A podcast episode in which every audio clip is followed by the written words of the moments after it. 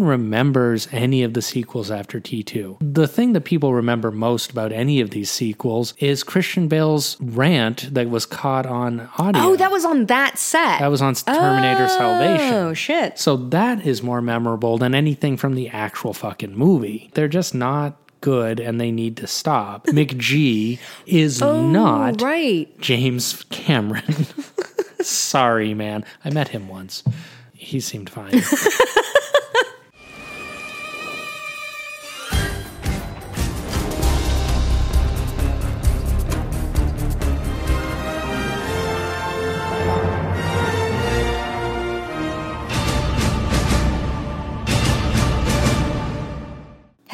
Mission Recall listeners. I'm Oriana Schwint, I'm Steve Parkhurst. and we've got an absolute fucking banger for you guys today. One of the all timers. It took us a while to get here, and I'm glad we finally did. It's finally time to say hasta la vista Baby. to Terminator 2 Judgment Day, James Cameron's 1991 follow up to, um, you know, Terminator.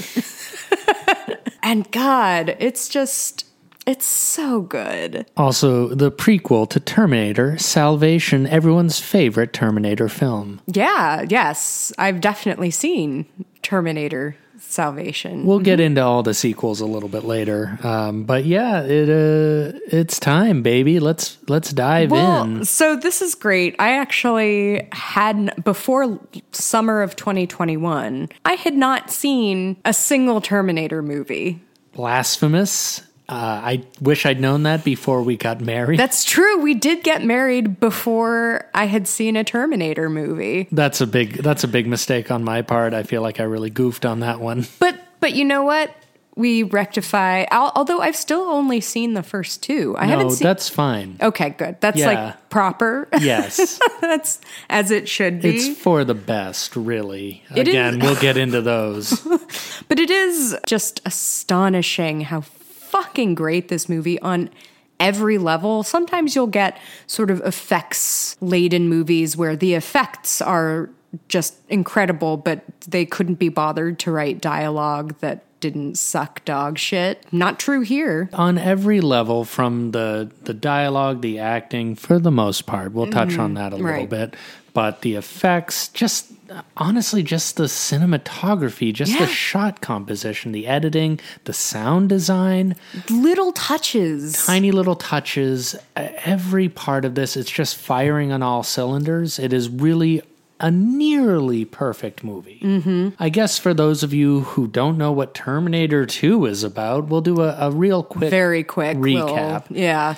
The film follows John Connor, a ne'er do well 10 year old. It does actually say oh, when. God, he's only 10? When supposedly, yeah, the character is supposed to be only 10. The reason I know that is because Robert Patrick's character looks him up in the database, in the police database, and it says oh. age or date of birth, or I think like age 10. He's clearly like 13. Yeah, 12, 13. Yeah. Kind of. He looks kind of the age that the Harry Potter kids were Yeah. in the first couple of movies. Anyway, he's sort of a rebellious tween who's going through it. He's in a foster home and he's kind of a little dick and he's robbing from ATMs and going to the arcade.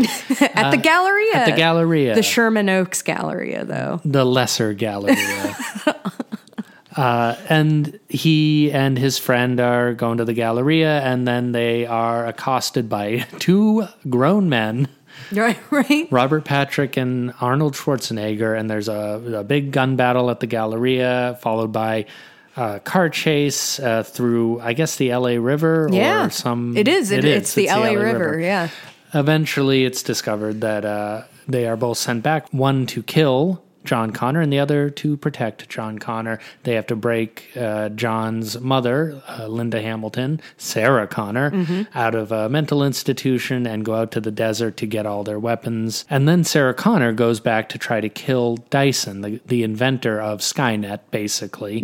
Things go awry. They end up going to the Skynet headquarters. It's Cyberdyne Systems. Cyberdyne yeah, it's not baby. actually Skynet yet. Where a bunch of explosions and cool shit happens, and All the cops show all, uh, all the cops show up, and then the whole film climaxes at a steel mill where Robert Patrick and Arnold Schwarzenegger fight to the death. Uh, and Linda Hamilton also is there. And also Edward Furlong. yeah, Edward Furlong. Hair in his eyes all the Oh, time. everybody has hair in their eyes. The yeah, it's the only, it's almost the only part of this movie where I'm like, just, just, Just brush brush, it back. hair. Jesus Christ. Just brush the hair out of your eyes. I can't take it. But uh, yeah, that's the general gist of it. You know Terminator 2. If you don't, watch it now. Uh, it'll only be, by the time this comes out, there'll only be a couple of weeks left where it's on uh, Netflix Yeah. at the moment. One of the reasons we didn't cover this movie earlier is because it kept disappearing from various Yeah. streaming services. So at the moment, it's on Netflix. It won't be for very long. It's the end of February. Maybe it'll pop up on Amazon or HBO or something. Mm-hmm. But uh, it's another one. Like I say every week, go buy it on Blu-ray. This I, is worth it. I think I need to. Yeah, I'm kind of surprised you don't. I am have it. too. I don't- Do- I, I- I feel like you had it at some point, and maybe in a purge or something. I'm. I know we had it on VHS when I was a kid.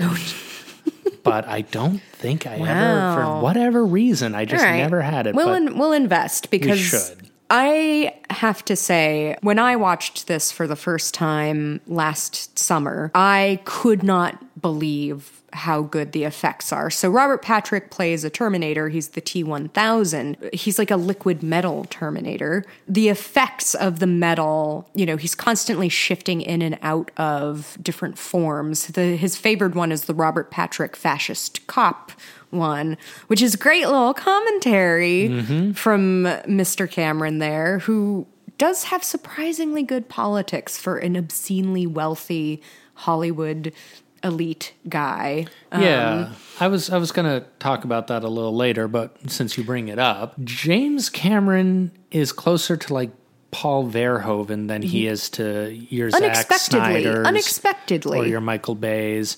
He is shockingly politically good. I I've heard stories that he's kind of an asshole, that he's not great on set. He's had several wives, I would- including Linda Hamilton.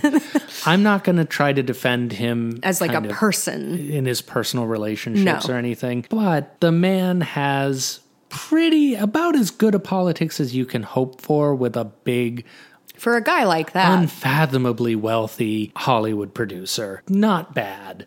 Considering. All considering. Again, just politics wise, I'll take it. You know, that's that's kind of the best we can hope for. Even compared to modern action movies, you know, I just said Zack Snyder and Michael Bay, they're kind of famously pro military, pro Mm. cop, that kind of stuff. But even like by Marvel movie standards, like his movies never really involve like the army, the military in any way, in any sort of favorable Yeah, like, light. you know, the cops in this movie, we, Edward Furlong, makes the Terminator, our Terminator, Ar- Arnold Schwarzenegger, not kill cops. But it's rooted more in like you, you shouldn't kill people Yeah. instead of you shouldn't kill cops. And I, I do wonder if there was a bit of a studio note behind that as well, which was like, you cannot have Arnold Schwarzenegger wasting cops. in the original Terminator, he wipes out an entire, Entire precinct. precinct. and because they were trying to make him the hero in this, I'm quite certain that they that was 100% a studio note because you need to explain why he's not killing people. Mm-hmm. Otherwise, that's your hero. Like I get it from a Yeah. studio point of view. Uh, but yeah, like the cops are just kind of there as an obstacle. They're not Yeah. really there as heroes or villains. They're just sort of in the way. Right. And they're a little bumbling. They're sort of They're of a little bumbling, and they're also like, you know, an arm of institutions that are objectively bad, like the mental institution that Linda Carter, Carter, Linda Carter. Ha- Hamilton, Wonder Woman is there. yeah, uh, that Sarah Connor is trapped in. Yeah, there's always been sort of an anti-institutional bent to most of Cameron's films. Mm-hmm. Uh, obviously, like Avatar is probably the most overt, but again, here, you know, it's uh, played almost for laughs, but uh, Sarah Connor talking about like you men, you're the same men who invented the uh, hydrogen bomb, Yeah. and all you can do is kill, and it's it's you have no idea what it's like to create. Create life, and it's and I do like that. We Edward Furlong is like, okay, mom, Give can it it? we we got bigger fish to fry. I think that is indicative of his kind of larger political viewpoint. In Titanic, it's you know slobs versus snobs, Yeah. basically. Yeah. and it's Kate Winslet is a class traitor. Mm-hmm. Little stuff. It's never you know over. Again, Yeah. except not never. There's Avatar. But generally, it's under the radar a little bit. But I'll take it over a, just a straight up ad for the fucking Air Force. Yeah. Captain fucking Marvel. You know, I don't love that. Not a huge fan. No. So that's my general take on James Cameron's. Yeah, I think it. I think it's it's kind of nice. Um, and then you you have the effects that still. I cannot believe how good these look. I could not believe when we first watched this. I was like, "What year did this come out? 1991? Are you serious?" two years before Jurassic Park. You know, it's kind of funny, like the effects that you see, a lot of them you could pull off more or less the same effect in like After Effects or Blender or Cinema 4D these days. Like you could do it on your home computer. Sure. But there's also an attention to detail that they put in, like how the effects interact with the world around them is really, I think, what sells them Yeah. the most. Uh, you see people's reflections when the T1000 turns into liquid metal. You see, you know, people getting stabbed by hi- the knives and just how the effects play into the surrounding environment and how they interact. Like one thing that kind of goes along with that is the sense of humor that the film has. Yeah. Where it's not a comedy, but there's so many little moments that are just Mm-hmm. funny. They're just thrown in. They don't need to be there. For example, when Robert Patrick, when the T 1000 goes through the bars at the mental institution and then his gun gets caught, and he has Mm-hmm. Yeah. to just turn it sideways to pull it through. It's just such a little thing, and like He didn't need to do he didn't that. need to do that. And a a similar moment. So when we're in the Galleria and Robert Patrick is chasing Edward Furlong, Robert Patrick goes through this clothes store and there's a mannequin that's like painted all silver, which is a great little moment. But I don't think we've seen Robert Patrick be fully metal at that point. I think it's a it's like a foreshadowing thing. We've seen him get shot and like see that like oh something is clearly up but i don't believe we've hmm. seen him actually so it's this wonderful little foreshadowing for what we're going to see at the end of the car chase that, that first car chase hmm. which is also incredible I didn't even pick up on that. I mean, Yeah. I picked up on like Robert Patrick looking at the metal mannequin Yep. Mm-hmm. and kind of giving him a little mm-hmm. little side eye, which mm-hmm. is just a fun little moment. But Great. you're right, like it is sort of a foreshadowing. That's fun. which is a, a great little touch that again you don't like need need if you wanted to cut some time you could Right. but Yeah, it makes the movie it makes the movie Yeah, all the little touches here that are put in really do they all add up to just a better movie. Like Mm-hmm. it's a serious big budget action blockbuster that is still having some fun. It seems like it really wants to entertain the audience and that seems like obvious. Of course a movie wants to entertain its audience, but I don't know, man. It feels like when you see a fun movie nowadays, you're almost kind of reminded like, "Oh yeah, movies can be fun. They can delight Yeah. and entertain. Whereas I feel like a lot of movies these days are just trying to shock you instead of delight and entertain you. or they're kind of a dirge. It's the same kind of thing where everyone who does try to have humor in their action movies understands the cadence of humor, but doesn't actually understand how to write comedy, like doesn't understand how to tell Yeah. a joke. And what's interesting about Terminator 2 is there aren't that many actual joke jokes, but there's a sense of comedic timing, like it's Yeah. sort of physical comedy mm-hmm. almost. Like Robert Patrick and Arnold Schwarzenegger both understand that guys getting thrown around and punched and having no expression, there is humor to Yeah. that. And there's little touches alongside that, like it's sort of famous at this point that Robert Patrick trained himself not to blink when firing a gun. Because why would a T 1000 blink? Mm-hmm. And that's a great little touch that you would never even really notice.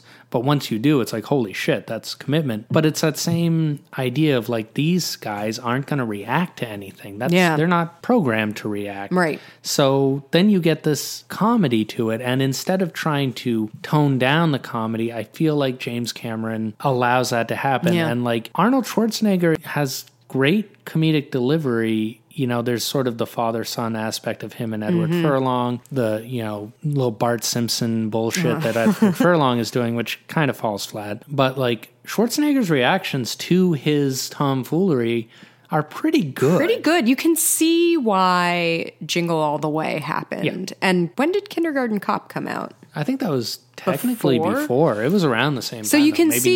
1990. So maybe it's sort of a reverse thing where Mm. they saw Kindergarten Cop and were like, "Oh, we can introduce like a younger character and and Yeah. have this work and have this dynamic that is really fun." And so it's it's not cool to shit on children's acting. Right. What I am going to complain about is kind of the volume Yeah. that they had we Edward Furlong at. There's just parts where he's just yelping and it's like I can't I don't like this. You feel bad for him because he was clearly going through puberty and he probably, I don't know what the production schedule was like for Terminator 2. This movie came out quite a while after the first Terminator. Mm-hmm. Yeah, first one was 84. This one didn't come out till 91.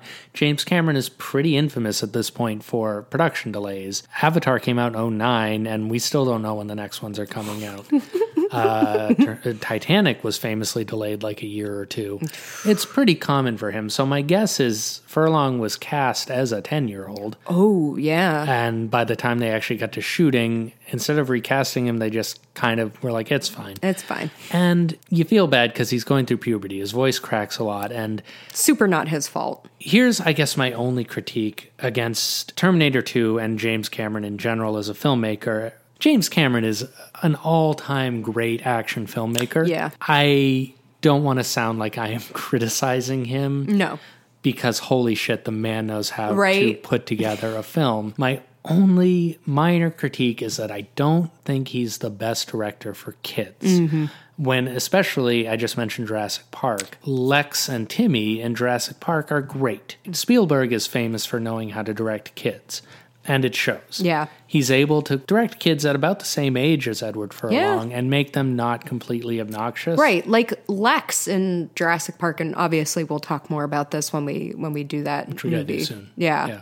Maybe maybe the next one. Maybe. That's a character who could easily, very, very easily fall into the like screaming child in peril trap. And she is a screaming child in peril. She is, and yet It works. it somehow. works. You feel for her, and like it's never the volume is never too high. It, it's just done in such moderation, whereas. Furlong is constantly like going up into registers that he shouldn't be. And it is also like the dialogue itself. It's weird because the dialogue for pretty much all the adults is fairly natural, feels pretty good. Yeah. But then Furlong's character really, or John Connor, feels like Bart Simpson, or Yeah. that's not even fair. It feels like a studio note of like, hey, people love Bart Simpson. This was like the height of the, Yeah. the Bart craze Right. in 1991. People love him. Make him, you know, more sarcastic. Make Yeah. him more of a little punk Yeah. make him a little little shithead Yeah. basically it just comes across as unnatural comes across Yeah. like an adult writing kids Yes. and again like in jurassic park they act and speak like kids Like kids. it feels real Yeah. And this time it just feels a little bit too much like he's don't have a cow man Right. Yeah. i caramba basically Say hasta la vista, baby. yeah like Chill out. that whole scene in the car of him talking about like how to do slang is like oh brother. Mm-hmm. so that's i don't know. I, I it kind of feels like cameron was put in a place where the studio's like we gotta have a kid. We gotta have a simpsons character You would think that they would have hired one of the Simpsons writers to like punch that character up. maybe they Maybe they did. did. yeah. I don't know. yeah it just doesn't quite It doesn't work. translate to live action, certainly. there are some quieter moments where i think edward furlong does a perfectly good job Yeah. and he's he kind of gets it right Yeah. But then there are moments where it's like, oh my God, you guys talk to an actual child, please. Please. James Cameron has kids. kids. Although so I don't know if he did at the time. I Oh, maybe he didn't. Kids are. You know that doesn't mean you know how to direct kids just because you have kids. that's true. Uh, but uh, okay, so that's that's like my main critique. Is there Basically, there yeah. are moments where you're just like let's let's move this along.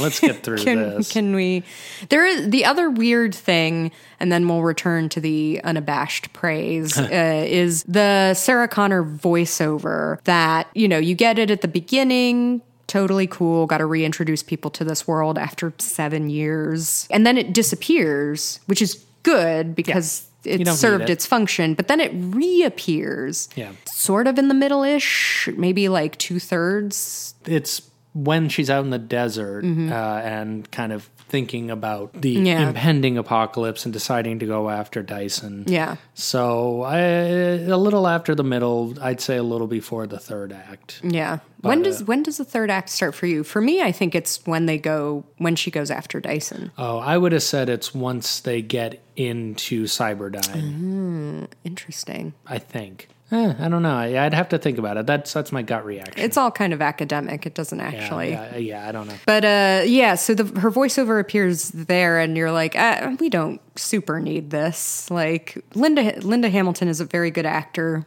Yeah, We can understand what she's feeling and what the stakes are. Like that. I don't know if that was also kind of a studio note. yeah. Usually is feels a little Blade Runnery because especially that voiceover later on at the very end, I could see the it end is fine, in. Um, but that voiceover in particular is just like the Terminator's a better father than anyone could be. He's not going to get drunk and hit and hit John, and it's like that's not really what this story was about. I know there's a father son aspect to Sure, this. but we get that. We get we, that. we don't need you to tell us like that. all of not all of that, but her looking at the two of them as they interact in that sort of slow motion Mm-hmm. way. I feel like that would have conveyed enough to Yeah. get the general vibe across that this is sort of John's new father figure Absolutely. without her having to spell out like, "Hey, audience, this is John's new father Right. figure." That's that's a bit much. Um, so yeah, that part's a little strange and feels Blade Runner Yeah. ish. But the rest of it, amazing. Yeah, I, I do feel like that is where my critiques end because, especially after they intercept Dyson and go to Cyberdyne, holy shit, man, balls to the fucking wall. This movie's metal as hell. No pun intended. No pun intended. A Pun, little in- pun, pun intended. intended. the action is just so clear. I, I feel like I've had my brain turned to mush by most action movies, and I think that's part of why I kind of avoid a lot of action movies these days, is just because it's fucking confusing. Everything is so cutty, and it's like everyone fights like they're a professional fighter Yeah. instead of like Linda Hamilton when she's fighting to get out of uh, the mental institution. Like, yeah, she fights like someone who's like kind of been training, but but not in the like, oh, I've taken Muay Thai lessons for the last two years every single day and have a personal trainer. You know, it's less choreographed. Yeah, Obviously choreographed. it's choreographed, but it's choreographed to be sort of a messy, down and dirty fight. Right. Like, when she's breaking out of the mental institution, she's just straight up punching guys in the face and taking, you know, bats to the head. And it's not two people squaring off, which in a like a kung fu film and something like The Raid, I'm Do love a good that. kung fu. Why would this character know that kind of fighting technique? Right. She wouldn't. And neither would the guards. Like they're underpaid. Right. They're just there to work. Like so it feels real and she looks appropriately fit. Like Yeah. She looks like she could kick your ass, Mm-hmm. which is fun. Like most female superheroes and just action stars these days look so waifish They look and kind of noodly. and noodly and it's it's like could you land a punch? That is that's the other thing. So Linda Hamilton looks appropriately fit. Yeah. You know, a little wiry, but she hasn't been eating well, I don't Yeah. think, in the mental institution. And really, really surprisingly, I think, uh, Schwarzenegger, who was, you know, this bodybuilder, don't get me wrong, he looks like a bodybuilder, but he doesn't look gross. It's fascinating. There's some like there's a little veininess. So like he appears in this movie uh, naked, Right. And you get all the close-ups of his of his muscles and whatnot, and they there it's clearly a, a guy who devotes a lot of time to his body and these muscle groups, but it doesn't look insane. He still looks recognizably human. Yeah. You know? It's so funny to think back on how much of his reputation was built around him being this overly muscled up, you know, bodybuilder. Yeah. And nowadays, that's just what every guy in an action movie looks like, but, worse. But worse. So you've got like just a whole other level with your Chris Hemsworths, Your and Rocks. your Rocks, and Vin Diesels, John Cena's, like They're guys too big. who are just one big throbbing dick. yeah. One thing I noticed in this is like Arnold kind of looks like Kumail Nanjiani in the Eternals. Somehow even le- like a little less. a little honestly. less veiny, and it's fucking Arnold Schwarzenegger. Yeah, the the guy. This was The his whole guy. thing. What happened there? How did this? How, Why have we done this to men? Why, Like yeah, like women are too noodly, and men just look insane. it's so sad and I feel I like feel really really bad for the actors who have to do that just to get roles. Like who's going to say no I'm not going to do that. So I'm not going to be in this Marvel movie that will like set me up for life. Where did this come from? Like nothing against Kumail. From all I've heard, he seems like a perfectly nice guy For sure. But he didn't need to do that. He was a Bollywood ar- They star. didn't they didn't need to make him do that. Yeah. That's the real problem. I don't think he wanted to do that. He wasn't even shirtless in the movie, for Right, Christ's like sake. why why? Well, and you know, I think a famous example these days is Chris Pratt, who isn't even the worst offender of all these overbuilt gross bodies, but he got super ripped, and it's like everyone liked him as Andy in Parks, and Rec. Yeah. And then you made him look kind of weird. Yeah. That's a bummer, man. It's That's- like ah, he doesn't like he looked like a person. Yeah. And it doesn't mean like he doesn't look like a person now, but there is a a stretched quality to Yeah. all of these people. yeah, like the skin's too tight. It's just a It little too tight. And I know that's all the Botox that they're pumping into everyone these Yeah. days. I mean, I I like I hear about women who are in their 20s getting Botox. Nuts. No, stop. It's okay to have a face. Yeah. It's okay to be able to move it. So anyway, great to see Arnie looking like Somewhat normal. oddly normal. Yeah. Comparatively normal. Well, it's Robert very weird. Patrick doesn't isn't all built up, No. and he's sort of skinny by design Yeah. because he's a little liquid metal man. Yeah, he he gets his naked moment Mm-hmm. too, and uh, he's muscly, but like just in a oh this guy runs triathlons kind of way. Right? He's gonna he's gonna corner you at a party to talk about the marathon. He He's to did. talk about his macro He was an uh, Iron in intake. Oh my god! So speaking of the Galleria that we mentioned earlier, Yeah. the Sherman Oaks Galleria, Yeah, the Glendale Galleria is is so much better. I actually the Sherman Oaks one is probably Probably better. fine. They're both um, awful. I don't. Yeah, know. Malls. But you know, I will say this this movie is very LA in a way that I like because it sucks. Yeah. It's LA that sucks. And like, yes, that's true to this place. they don't try to make it seem cool. They s- make No. it. It kind of reminded me in the beginning a little bit of Licorice Pizza, where it's just You're in like, the valley. You're in the valley. It sucks.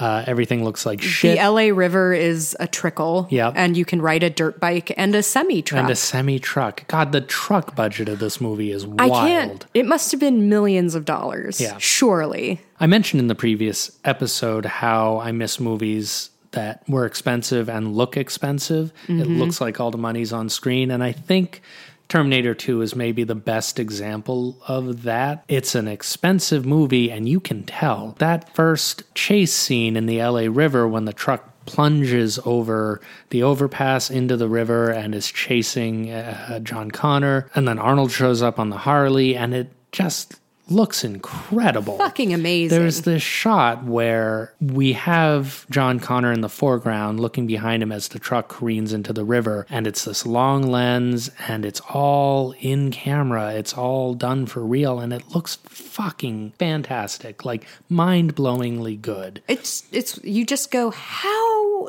did they do that? It reminded me a lot of Speed in the Yeah. same sense of like all the stuff they were able to capture in camera and make look fucking great. I was thinking about the Oscars recently, um, and how this movie got nominated for a bunch of technical Oscars. You know, But no, I cannot believe this didn't get a Best Director. no best director, no best actress for Linda Hamilton, who does a great job, by the way. She is so good. At, like, yes, okay, Arnold Schwarzenegger is the guy, but if she doesn't work, this movie doesn't work. Uh, especially compared to what her character was like in the first Terminator, like the transformation. This is a an achievement of a film in Yeah. so many ways. Linda Hamilton at least should have been nominated. Like she walks this tightrope of being kind of an unlikable asshole. She is extremely unlikable most of the movie. She doesn't seem like a particularly good mom. Like, yeah, she shouldn't be in a mental institution, but she does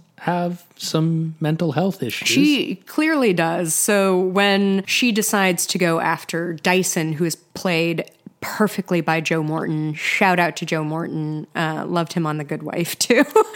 uh, and his wife is played by S. Epatha Merkerson, who is also a delight, well known to fans of the Law and Order franchise. So she's great. It's really funny. It's this like prosperous black family. Joe Morton's character, Dyson, is the project lead on what will become Skynet, basically. Uh, and he's using pieces of the old Terminator to create Skynet, basically. He doesn't know where these pieces are coming from. He doesn't know what it will lead to. But Linda Hamilton just shows up and not only tries to snipe him, but like shoots him, and like his wife and child are there trying to like get her to stop doing this. And like she calls his wife a bitch for no reason. like she's just so at 11. And I understand that like the fate of the world is at stake, but I mean, let's maybe not call Epatha Merkerson a bitch. it was a heated gaming moment. You're like, Jesus, can you chill? Do you really have to kill the guy? Why didn't you think about talking to him first? Well, if the whole plan had just been, hey, let's go show him Arnold's arm, which ends up happening. Right. Once he saw that, he was like, oh, all right, let's not do this. Like, Right. let's destroy this. But and like I will say it do, that's not that doesn't feel like a plot hole to no, me no. or anything. Like, she's a little She's crazy. crazy. Uh, she knows the apocalyptic future and no one believes her. So it is understandable. Absolutely. And that's what's great about her performance is that in spite of all of this, you're kind of rooting for her. Yeah. Like she's she has this inherent likability Yeah. to her. Speaking of her performance, uh, when she discovers that Arnold is back Mm-hmm. and you know he's there, she thinks he's going to kill her. And there's that great moment in the hallway where she's trying to escape from him. And I was thinking about how this was originally going to be a big, you know, surprise of Mm-hmm. the film. Technically. That reveal happens earlier in the Galleria with John, but it was supposed to be a surprise for audiences because Arnold was the bad guy in the first one, Mm-hmm. so it would stand to reason that he's the bad guy in the second one. However, the studio just couldn't keep it in their pants. and because they were so desperate to sell him as a, an action hero now, Mm. they spoiled it in like the trailers and all the marketing materials. And so it was never actually a surprise. And it's funny that we live in an age where like spoilers are such so verboten. Yeah. And people get so Everything is a spoiler. Everything's a spoiler. People get so mad about it. And it's funny that there was a movie where there was an actual honest to goodness spoiler that the studio is just like, yeah, yeah. It's that's It's good. That's it's, it. People won't want to watch this unless he's a good guy now. Right. So we got to tell him right up front. But what is funny is not having seen this movie and somehow managing to avoid any spoilers at all. I went into this movie not knowing the twist and was delighted. It's amazing. I can't believe I don't know how I avoided it. Did we watch Terminator the first Terminator first? Yes. Wow, good for us. Yeah. Sorry, because I saw this years before I saw the first Terminator.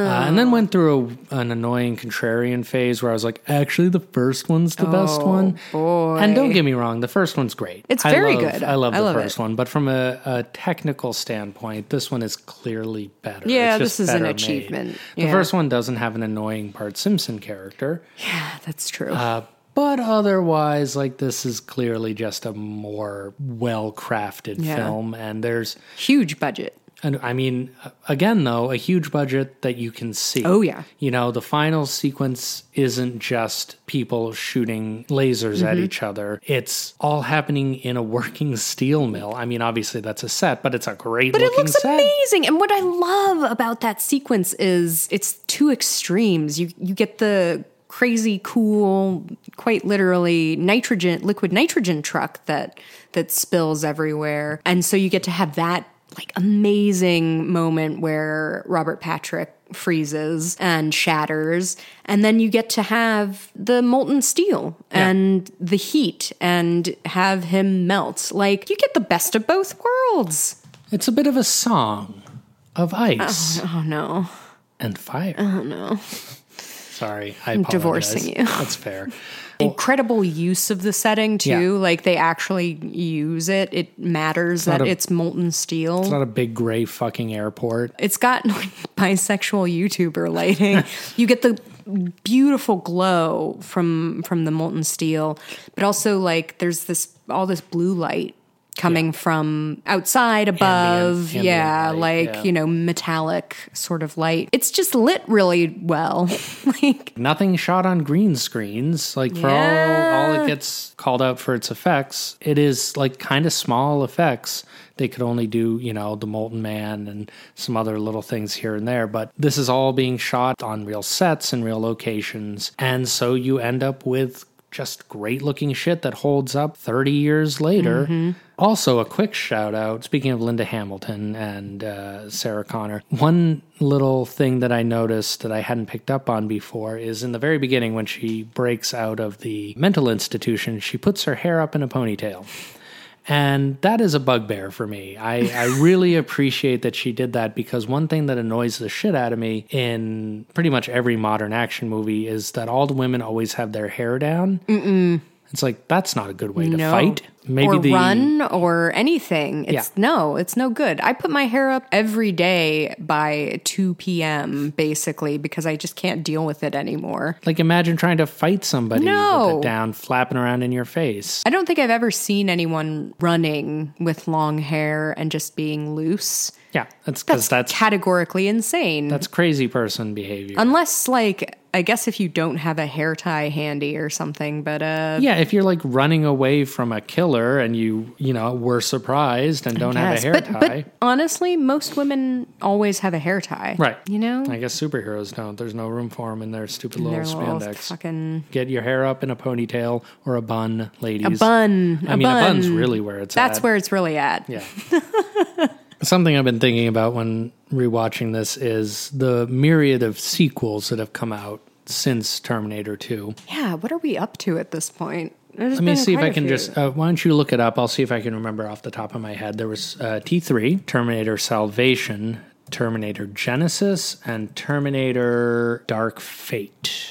Am I missing one? Yeah, uh, no, you're not missing any, but T3 is technically subtitled Rise of the Machines. Yes, yes, whatever. Um, There was also the TV show, uh, the, Sarah, Oh. the Sarah Connor Chronicles. Which I did watch some of that, and it kind of, of all the sequels or all the sequel material, it was actually pretty good. Yeah, it had the reputation of being genuinely great. It was a solid TV show. I haven't watched in years. I don't know how it holds up, but you know, it had uh, Lena Oh Headey. my god, it was Lena. Yeah, Yeah. what? Yeah, and she did a great job. She's a great Sarah Connor. That's sort of the best example. The, I've only seen bits and pieces of most of the sequels. I did see all of Terminator 3 and to its credit, Terminator 3 does has some interesting ideas. It never quite gels as a movie, but it mm. does bring up some interesting concepts. Basically, the main one being like Skynet is going to happen one way or the other. We can't actually stop it. All we can do is prepare for it. It's sort of mm. like unlike T2 saying no fate, yeah. it's saying yes fate. Oh, Uh, the- Interesting. we have no choice. The future is set, which it's extremely nihilistic. Like it's Yeah. a it's a pretty dark movie with a very dark ending. It's got a villain problem where all the movies actually have this problem since Terminator 2 where they've never been able to come up with a villain as compelling and interesting as the T1000. It's always been sort of lesser iterations of that ever since. Terminator 3 and Terminator Salvation tried to break away and do something a little original, but after that, they really leaned into the nostalgia factor and started bringing back, you know, they brought back Arnold, they brought back Linda Hamilton. They probably would have brought back Edward Furlong if they could have. Uh, I think he just didn't want to. Well, sure. Um, but like they've really tried to lean on like, hey, remember the good movie? All your friends are back. and the problem with that is all it does is remind you of a better movie. Mm. And like, oh, I'd rather just go watch Terminator 2. But I think it speaks to the quality of Terminator 2 that we keep letting it happen. yeah, trying to recapture. None of these movies I think have affected people's views of T2. Right. As bad as they all are in their own ways, people don't seem to care. Everyone just kind of pretends it didn't happen. And the franchise itself continues to try to retcon itself. Every new movie does a like a soft reboot where it's just like, oh, all that shit? No, no, that didn't happen. Mm. Here's what really happened. And you get into the whole problem with time travel in the first place, which is that you can endlessly reset. Right. You know, I- oh, they did actually bring back Edward Furlong Oh, but in a weird fucked up way where they brought back like him as a tween and then they just shoot him in the face oh. They just oh, murder him in like the first scene of, of oh no. the latest one with linda hamilton. My advice is to just stop and i don't know if there are any more in development right now. I think the latest one might have finally killed the franchise at least for a while but no good franchise lies dormant forever. They'll try to bring it back. That's true. but the problem is you've got these enormous shoes to fill, and no one remembers any of the sequels after T2. The thing that people remember most about any of these sequels is Christian Bale's rant that was caught on audio. Oh, that was on that set. That was on Terminator Oh Salvation. Oh, shit. So that is more memorable than anything from the actual fucking movie. They're just not good and they need to stop. It was as close to a perfect action movie as you could get, and I don't know if you can ever recapture that unless you just break away from it so far that it is essentially a totally different franchise, which I think is what Salvation was trying to do. It just Yeah. wasn't a very good movie. Maybe if it had been a great movie, they could have pulled it off, Mm. but it kind of sucked. Like McG is not Oh, right. James Cameron. Sorry, man. I met him once. He seemed fine. That's my hot take on on the whole Terminator Mm-hmm. franchise, and I don't think it's a hot take. I think everyone kind of shares this. Like, Yeah, that seems a fairly widespread opinion. Please stop. Just let it die. It's fine. We have we, We have, have- the ones that exist. well, we have one really good movie and one all time classic movie. We can forget all the rest. Yeah. I don't know. Sarah Connor Chronicles was pretty good, so like keep that around. But the Yeah. rest, let's let's wipe the slate clean and stop. Just stop. Oh yeah, you also had an an Avatar take. Oh, man, I'm full of hot takes tonight. You're just, Just- rolling them just- out, shitting out takes. Um, it's sort of a mix of a James Cameron take and, and an Avatar take. And Avatar is by no means a movie I love. I've seen it twice. Once I saw it in 3D and IMAX Yeah. and had a great time, as I think most people did. A lot of people will try to say, like, no, I never liked it. But if you saw it in 3D and IMAX, you probably had a pretty good time. It was pretty fun. I did, but I I kind of don't remember it. Like I don't remember much about the experience except having to pee and being so I was in the I think it was like the Lincoln Square IMAX uh, and we were like in the dead fucking center oh, you're fucked. and there was no you're you're not getting out of I there. was not Just piss in your seat. it was a pretty agonizing It's a long time. movie. I think I've been I've been in those situations where you really have to pee, and it's kind of all you can think about. The same thing happened to me with Us too. I like bolted as soon as the credits started running. So anyway, well, most people who didn't have to pee uh, remember, Remember, like, or at having least- a, had a good time. at least had a good They had a time. good time. I paid a lot of money, Sure, certainly. it was expensive. It's not James Cameron's best movie. All the criticisms about it being Dances with Wolves, but with blue people, or Pocahontas with blue people, they're not wrong. Like, No, it's, not at all. It's pretty heavy-handed. You could even possibly argue it's moderately offensive. Yeah, the guy, quote unquote, going native. Yeah, not, Not, great. not awesome. Not awesome. Not awesome.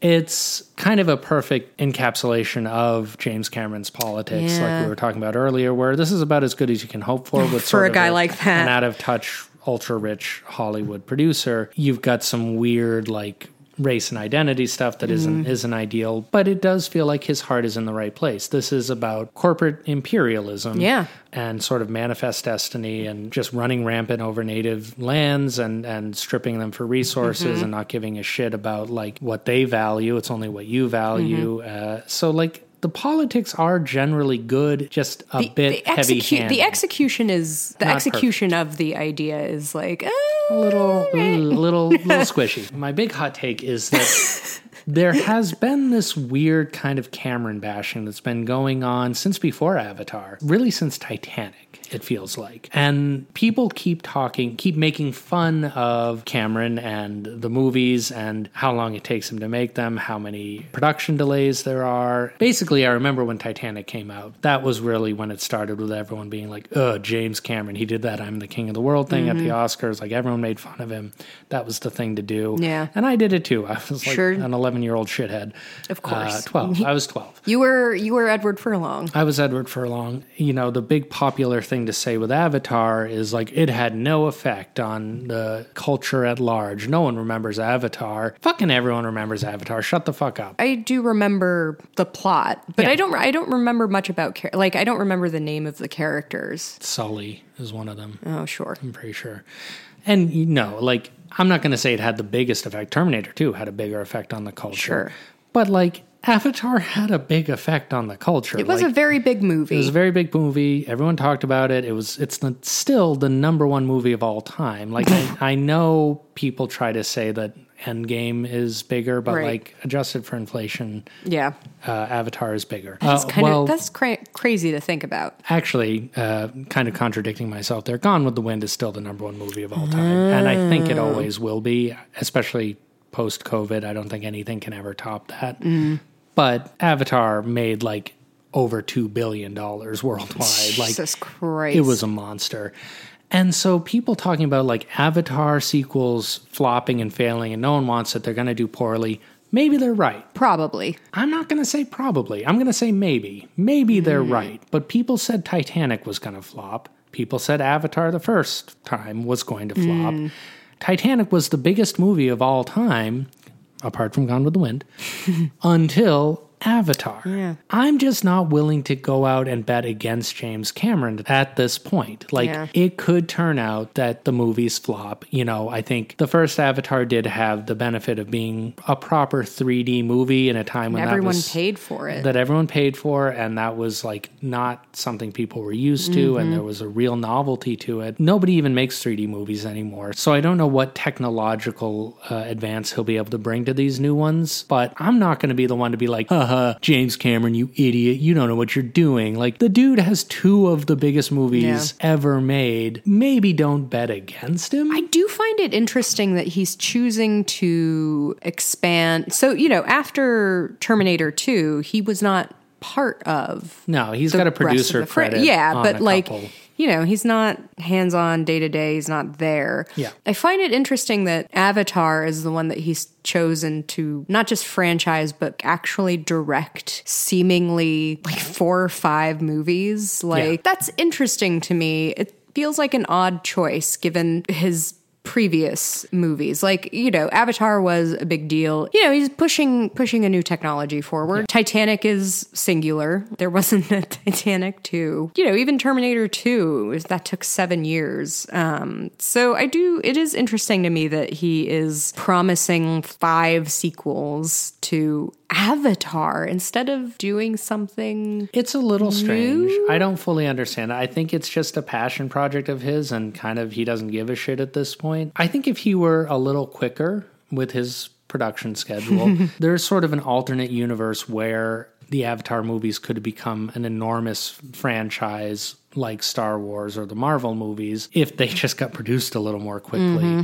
And maybe they still will because it is from what I understand, from what little I've heard, it's not going to take place on Pandora like the first one. It's going to be on a different planet. Either that or it's all underwater or something. Like, well that tracks right? yeah It does. Uh, he loves going underwater. The man can't can't help himself. I think the idea is that it's sort of his own universe to play around in. the jccu oh boy. I would prefer that he do other things or do anything, honestly. Like, I would have liked to have seen him make more movies only because he is a great filmmaker whose stuff I enjoy watching, even when there are issues. Mm-hmm. Like Titanic is a great movie. It's not my favorite movie. Avatar has some great stuff and some not so great stuff, but it Yeah. is interesting. All of his movies are interesting. And he's made, besides Terminator 2, he made Aliens, he made True Lies. Like the man has made some genuine all timer films.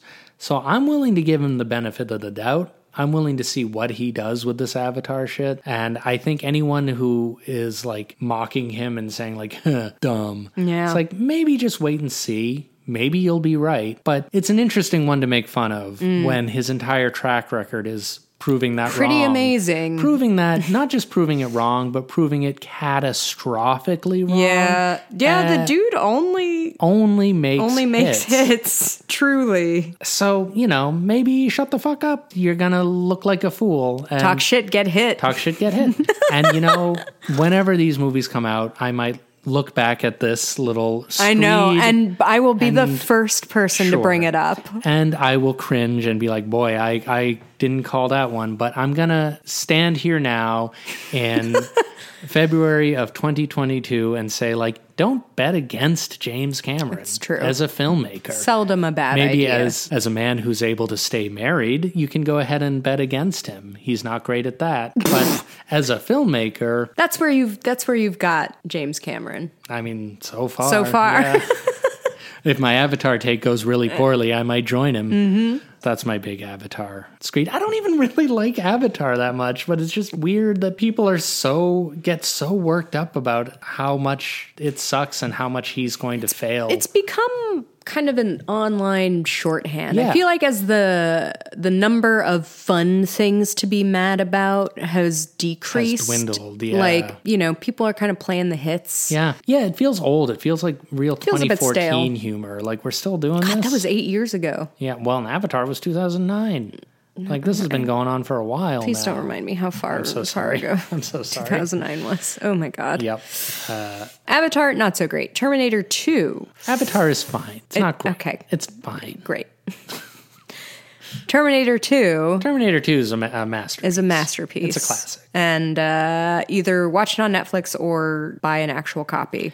Yeah, well, you've got very short time to watch it on Netflix, so get on that. Yeah, February Uh, 28th. And like what's fun is they they are warning everyone that it will be gone February 28th. I think it must be extremely popular. It makes me think that Netflix realizes that people are going to be mad when it's gone, so they're just trying to give everyone a heads up because nobody actually likes Netflix's actual stuff for the most part. There's Yeah, a few rare. there's a few good shows on there, but that's sort of the the dirty little secret about Netflix is everyone just wishes The Office was back on there. you know, They don't want to pay for Peacock. No, nobody wants Peacock.